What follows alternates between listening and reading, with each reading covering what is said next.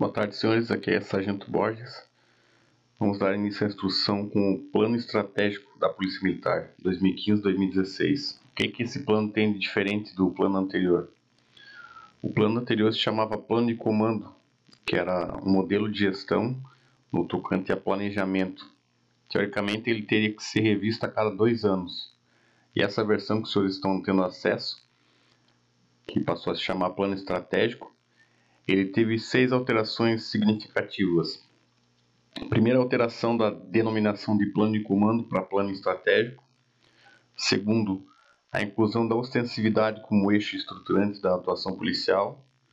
A redefinição dos objetivos estabelecidos pela instituição. A regionalização das metas. A redefinição das metas e, finalmente, a simplificação dos projetos. Bem, por que, que mudou esse plano estratégico? Ele mudou principalmente para captar as novas necessidades e os anseios policiais militares, mas acima de tudo as demandas da sociedade catarinense, estabelecendo, portanto, as prioridades, os objetivos e as metas da instituição a curto, médio e a longo prazo. Bom, toda empresa ela tem a missão, a visão, os valores e os eixos estruturantes.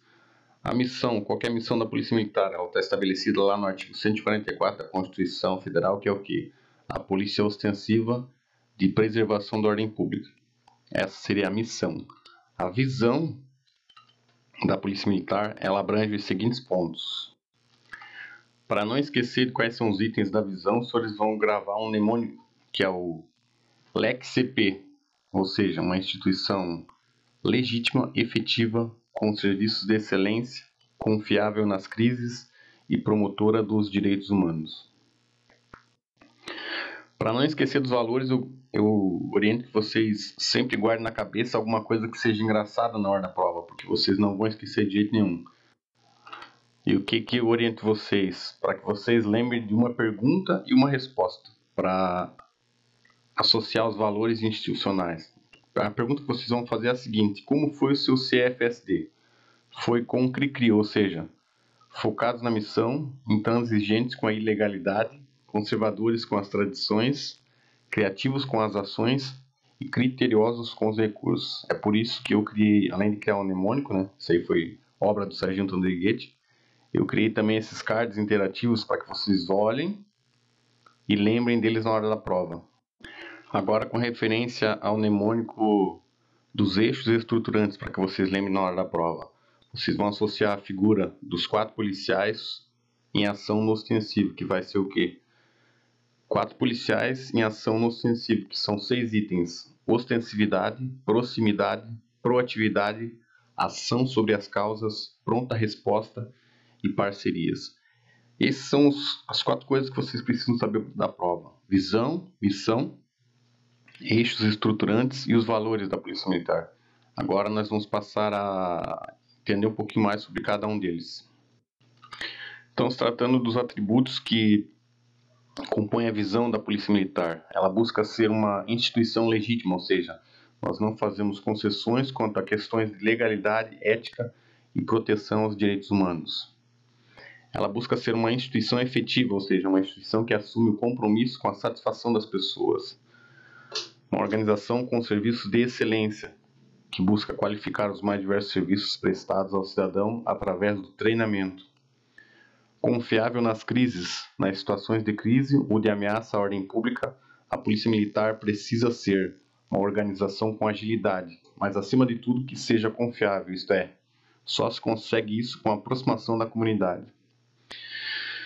E por fim, uma instituição promotora de direitos humanos, ou seja, todas as atuações serão focadas em respeitar, garantir e promover os direitos humanos, mas acima de tudo, os direitos daquele que está sob custódia do Estado, ou seja, o preso.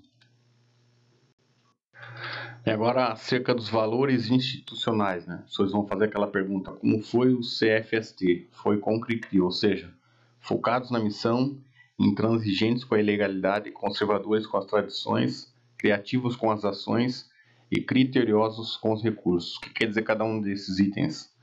Conservadores com as tradições, quer dizer que as tradições militares elas são cultivadas pelos exemplos, em outras palavras, pelos princípios éticos, a fim de criar um ambiente de cooperação e camaradagem entre todos os círculos hierárquicos e resgatar a unidade institucional.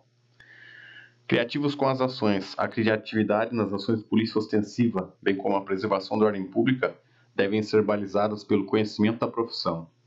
Precisam ser voltadas para a busca de resultados, novas estratégias, sejam elas processos, procedimentos ou tecnologias. As experiências bem-sucedidas serão copiadas, sendo assim disseminadas como o banco de boas práticas. Criteriosos com os recursos.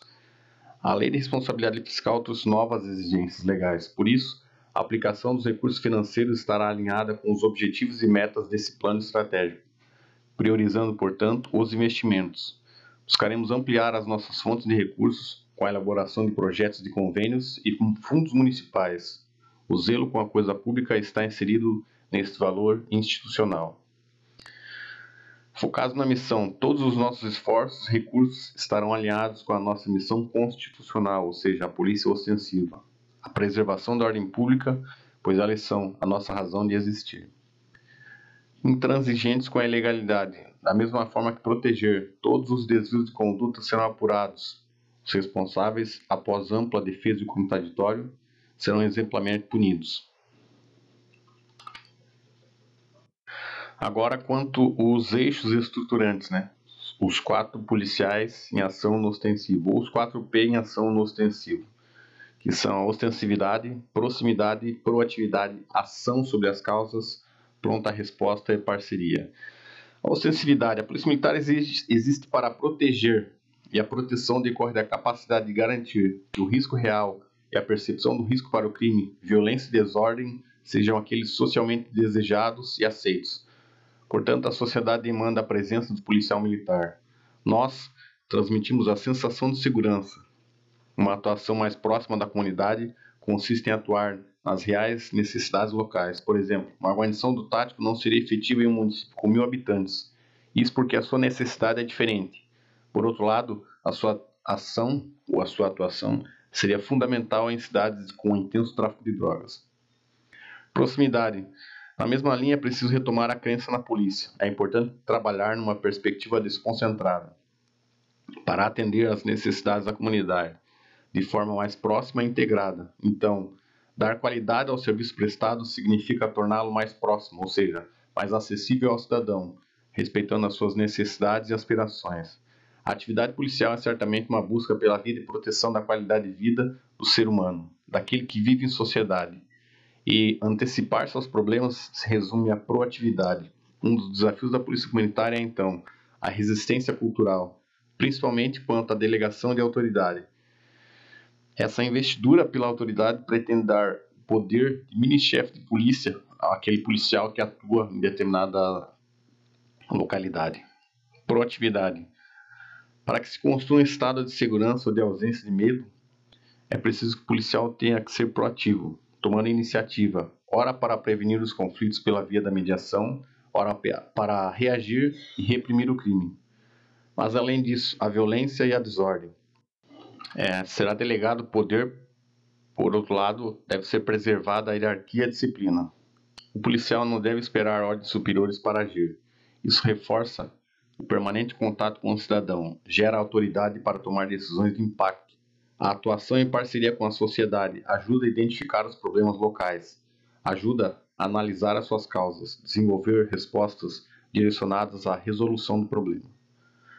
Ação sobre as causas. Por meio da intervenção sobre as causas, além de avaliar os resultados alcançados, esse conjunto é capaz de fornecer intervenções adequadas a cada problema, de acordo com as suas características, a partir das quais será possível desencadear a mobilização das instâncias formais, como, por exemplo, o Ministério Público, o Poder Judiciário, a administração prisional, etc.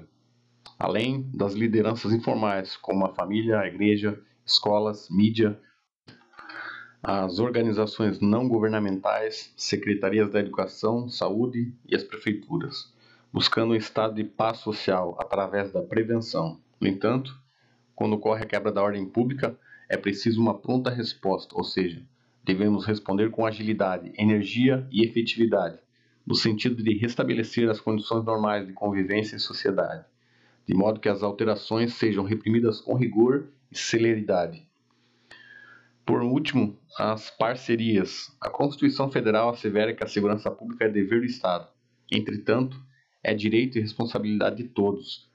Por isso, a Polícia Militar estabeleceu as parcerias com a comunidade, sejam elas as autoridades cívicas eleitas, a comunidade de negócios ou outras instituições, todas, assim como a Polícia Civil, o Ministério Público e Judiciário, mídia, são fundamentais. É, ou seja, esses são os seis grandes da Polícia Comunitária e eles serão ligados através de um Conselho Comunitário de Segurança.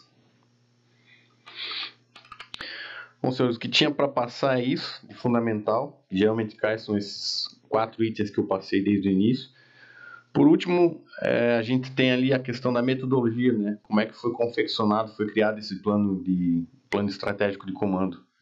É, nunca caiu nos concursos anteriores, mas é interessante saber como é que foi feito, né? Ele nasceu lá na UFSC através da Departamento de Engenharia de Produção e Sistemas. Essa metodologia é baseada na metodologia multicritério de apoio à decisão construtivista. É, no caso, ela se justifica através da consciência que os processos sociais, nos quais a polícia militar atua, eles envolvem pessoas, valores e diferentes percepções. Esses problemas complexos, eles envolvem conhecimentos interdisciplinares, múltiplos atores, informações difusas, incompletas e desorganizadas, a dinamicidade, responsabilidade profissional, dentre outros. Bom, senhores, finalizamos então a primeira, a primeira instrução, estratégias organizacionais. Então é isso, aguardo os senhores para a próxima instrução. Um abraço e até breve.